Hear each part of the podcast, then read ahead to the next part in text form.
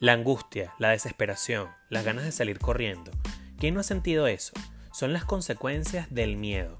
Por eso te invito a escuchar todas las semanas este Sin Miedo a la Ortodoncia, donde te daré tips, anécdotas, entrevistas, información valiosa, para que ya no le tengas miedo a la odontología y la ortodoncia.